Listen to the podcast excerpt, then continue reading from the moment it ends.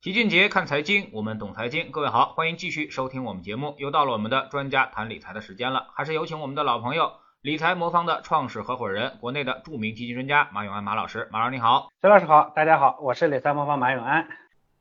这一周呢有很多的热点事件啊，那马老师您认为我们更应该关注什么啊？如果在 A 股上投资的话，哪些因素会对 A 股会造成更大的影响呢？其实我们更应该关心的是我们的这个“十四五”规划，类似于这种。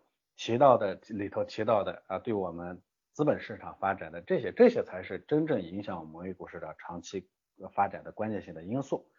所以“十四五”规划提到说，二零三五年呢要实现人均收入翻一番，是吧？要达到中等啊这个发达国家的这样的水平，是吧？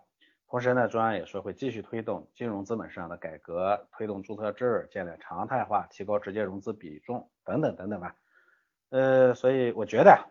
A 股接下来的表现，与其看谁上台，美国的怎么样，更多的我们应该看啊，这个刚刚还有个发布了一个叫央行工作论文，是吧？这里头呢提了一个目标，需要提升 A 股的价格发现功能。那另外还有一种明确的说法的，要发展长期的机构投资者。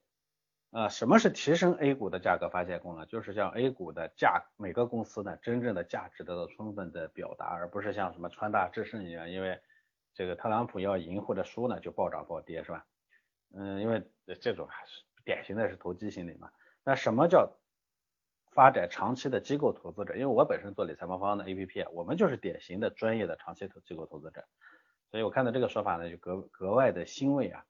嗯，长期投资机构的优势在哪里？为什么长期投资机构呢有利于提升 A 股的价值发现功能？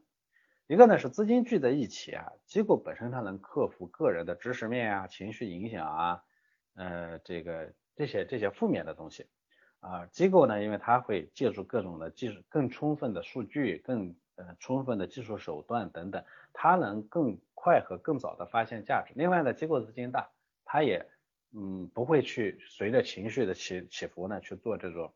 短短短暂的这种追涨杀跌的这种这种游戏，所以呢，它会稳定市场，最终呢，呃，使得这个市场上的优胜劣汰的功能呢，反而会更强。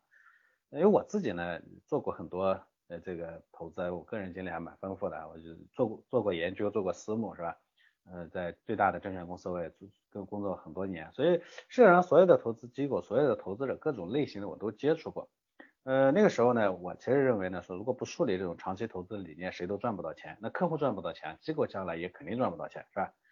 嗯嗯，这个我觉得才是我们更应该关心的东西。而外部的这种影响呢，哎，当个游戏看就完了。我其实一直是我们我们很快乐，是吧？我们都在看别人的游戏，但是自己的内功或者自己真实影响的东西，我觉得这一点上呢，要要要要想好。那这点想好呢，才有助于我们在这个市场上。啊，挣到钱，呃，我们呢，呃，作为一个机构啊，我们在对待资金上，我们更多的会关注长期的和啊长期的东西，我们会更稳定的去去管理管理管理管管理客户的资金。比如说 A 股七月上涨的时候呢，我们理财魔方的这个 APP 里头的智能组合呢，配置只有百分之四十，当时呢，大家情绪很激烈是吧？还觉得市场好，要仓位加上去。但是我们的系统呢就是加不上去，因为它的风险很高嘛。那个时候你加上去固然收益率看上去那一段时间很好，掉下来的时候它会更更更更好，嗯，掉的很厉害，对吧？那会导致客户呢撑不住跑掉了，是吧？所以当时我们加不上去，我加满了，业绩看上去很好，但是加满了客户赚不到钱。到八月跌了的时候呢，大家都集体跑出去了，是吧？大家大家跑出去呢，这个嗯，如果我是一个割客户韭菜的话，我在这个时候把风险加到最高。收益很漂亮，大家都跑进来了，然后这样掉下去的时候呢，大家都被赶出去了，赔了钱了。那那赔了钱没关系啊，我再找下一波嘛，对不对？下一波韭菜我割着接着割嘛，对吧？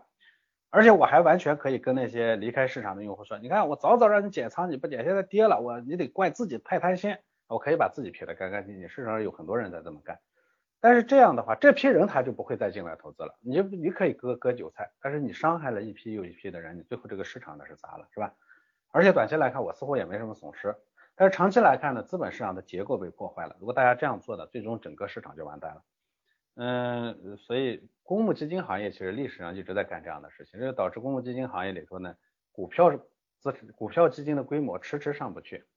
一七呃零七年的那个高点到一七年一八年的时候，刚刚可能才突破，这些年的十几年来它的高点都没突破，就是因为这样。你是觉得说我收益率做的很好，我你没赚到钱怪你自己，客户赔了钱了，他怪谁也没有用，他不会回来了，这市场就完蛋了，是吧？所以那我们做的这个做法呢，我说了，收益率不会特别高，就像那个百分之四十，我不上去，上不去。掉下来的过程中呢，大家都呃风险呢释放了以后呢，我的仓位呢才逐步的呃往起来配。这个过程中呢，我觉得挣的看上去不多，但我们的投资者能挣得到啊。所以我一直说，我们最新的有百分之九十八点六的客户呢是盈利的。我客户盈了利了，我觉得多多少少只要盈了利了，他总归好过说在这个里头，因为这个市场太恶劣了。这就像什么某宝啊、某天啊上面不停的把各种爆款基金放在上面，不停的坑客户，这个坑的人都躲都没地方躲。最终这些人呢赔了钱了，赔了钱了呢，那我我我挣了钱了，我们挣了今年大概平均是六到七个点，七到八个点的样子。那虽然不多，但是我九十八点六的客户赢了你了，那我觉得这个对这个对这个结果呢就是正常的。所以我总结下来，第一，眼睛不要看外部，其实没有意义，更多的要看内部。内部呢，说实话，我觉得要看一种合理的方式。那么应对这一周的新变化啊，以及未来的整个世界经济格局，您这块儿。会不会在投资上做一些调整和改变呢？呃，首先我其实我我我我前面讲了，说我们的目标呢是让客户赚到钱啊。那赚到钱呢，我觉得核心解决两个问题，第一个呢还是精确的了解客户的问题，第二呢才是资产配置的问题。所以首先大家会看到理财魔方的每个人的配置比例它不一样，它在变动啊，它不一样啊，不一样的原因就是其实我们每个人担多少风险它是它是不一样的。你要是风险承受能力低，我非得给你一个高风险承受能力，最终呢就是挣不到。就像我那爆款基金，那些呢你看上去它像今年前半年哐哐哐挣百分之五十六十，好，我很开心的买进去。像某天某宝上面全都是放的它，把它放在首页上继续一买，哟，人家能挣百分之六十，冲进去以后，你看最近的这个下跌的过程中，我们我前面看到一个数据，今年这么好的市场，百分之六十四的客户还是赔钱的，百分之六十四的基民是赔钱的，这就是个这就是个非常非常让人觉得。嗯，不能接受的地方，这么好的市场，你最终呢还百分之六十四的客户是赔钱，其实就是因为这种爆款基金的这种眼球效应，聚拢了客户又坑了客户。为啥呢？那些基金呢，你不能说它差，它确实那收益率好是它做出来的，但是它背后的代价呢，就是那个特别高的风险。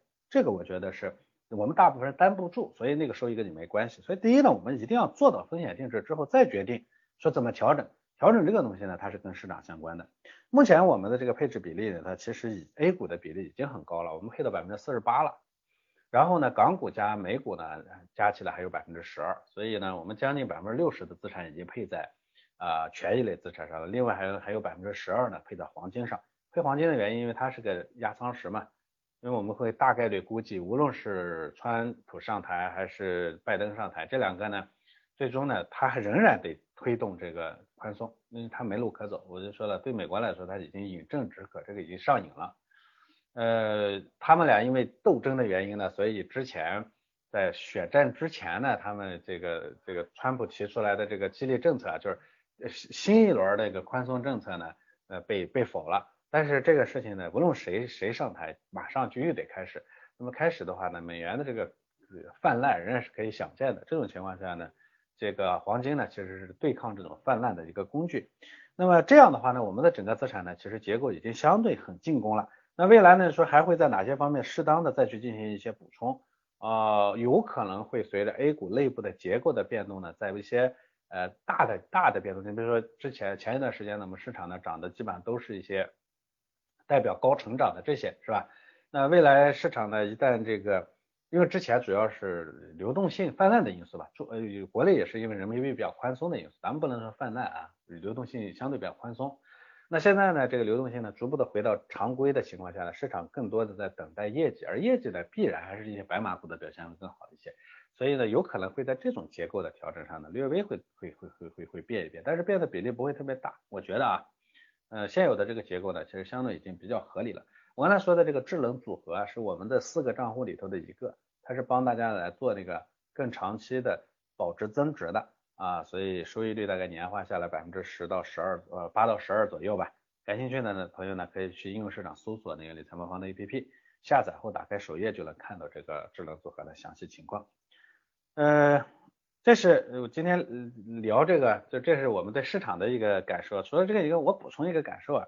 我觉得大家今天对钱的重视程度其实是到达了一个新的阶段，但是对于理财的认知呢，其实并没有跟上。这个你说我跟理财魔方的用户沟通的过程中有很深刻的体会，还有很多人在选择理财魔方之前呢，大概有这么两种想法，一种是我放银行，一种是我去炒股。嗯，所以乔尔刚才问的这个说行情，你可能会在哪些地方进行抄配？除了说的这个呃，在哪些大的？就是美股、港股、A 股还是全债券还是股票上多配以外呢？很多很多时候呢，其实还也还是说具体的这个哪些板块和行业上。那这种呢，其实也是一个炒股的心态。那放银行的呢，觉得投资是一件风险特别大的事情，说我求稳啊，上有老下有小，我不想折腾的自己半夜睡不着觉是吧？去炒股的呢，觉得钱就是要赚更多的钱，风险越大赚的更多，我要么住高楼，要么睡大街，这这是一种心态啊。但实际上，这个两种都犯了一个根本性的错误，它混淆了投资和理财。呃，再往根上说，我们对于赚的这笔钱要做什么，其实我们是没有目标的，因为没有目标，所以没有去规划手里头的钱究竟应该把它放在哪里和怎么来进行管理，是吧？那究竟这笔钱能担多少的风险，这就更不知道了，是吧？那为什么公募基金没有帮客户赚到钱？一方面是基金经理的问题，他们把风险做太高了；但另一方面，其实本大部分的问题仍然出在我们客户本身上。当然也不出在我们客户本身上。我们作为一个个人客户来说，我们没有能力识别和管理自己的钱，但是我们又面临着如此多的诱惑，是吧？我就说了，这某天某宝，这些天天把这些爆款基金挂在前面，不想买你也得，你也天天看，看着看着，这不就，这不就从心理感受上来说，就这个就就就就就就就被影响了嘛，对吗？所以我们理财魔方呢，我前面提了一个智能组合，是一个长期投资产品，其实我们上面有对应的有四个账户。啊，有活期啊，有稳健啊，还有这个长期投资的智能组合，我们管它呢叫科学管好四笔钱。这四笔钱呢，它不是说谁都有啊，在中产肯定有。所以如果你有这四笔钱的话，你分门别类的把钱管起来，这样的可能会更好一些。那管分四笔钱的原因很简单，因为咱们的钱确实是有不同的使用期限的，对不对？零花钱。呃，这这个你当然你应该放在那个活期账户里头，货币基金对不对为主啊？啊，大概收益率的比存款高一点，又可以随时拿拿出来用，对吧？那还有一笔钱呢，是你的孩子教育啊、养老啊这种，你基本上不能赔啊，这种钱要要保底的钱，这种钱呢你一定要稳健，是吧？我们的稳健账户里头呢，大概年化百分之七左右的收益率，略微会有一点点波动，只要你拿得住，基本上不不会赔钱的。然后才说到这个长期投资，长期投资你才能是帮你去。增值的部分，另外我们还有个保险保险账户，保险账户呢是帮大家的，让你的家庭呢更安全的。我觉得从这四个角度来说呢，你才能把自己的钱呢管得更好，而不是说我们哎究竟说下一阶段会怎么样，或者上一阶段会怎么样。呃，而且我们这四个账户还有配置比例的要求，说一般情况下活期稳健和长期呢是一比四比五或者一比五五比四的关系。另外呢，家庭的百分之五的资产呢放在保险上，这基本上就很好了啊，我觉得。呃，世界啊也变得越来越混乱，理财的一定得变得越来越确定，只有这样，你才能用这个确定的钱去对抗这个混乱的世界。我觉得这个其实我给大家最衷心的忠告。好，非常感谢马老师今天做客我们节目啊。我们这几期节目呢，反复都在强调一个观点，就是把我们自己的事儿做好啊，这才是投资的关键啊。那么大家呢，千万千万不要去追这些热门，追这些热点啊。那么投资中有一句话叫做“大热必死”啊，那么这是非常重要的一个观点。当大家都抢着买的东西，那一定是贵了啊，未来一定会出现均值回归，那你就会亏损惨重。所以大家应该多想想自己的问题啊。那么如果这些逻辑不想清楚的话，即便给你一个牛市，你也赚不到钱啊。那么其实很多的投资者呢，亏损都发生在牛市当中，而并不是在熊市。熊市的时候，你肯定是远离股市的，远离投资的。只有到牛市的时候，才会不顾一切的冲进去啊，追这些热门的产品啊。那么这就违背了一个长期投资和均衡投资的这么一个原则。所以最后，我们还是应该建立一颗平常心啊，等待市场第二阶段的业绩驱动行情的爆发。非常感谢大家，非常感谢马老师，再见。好的，再见。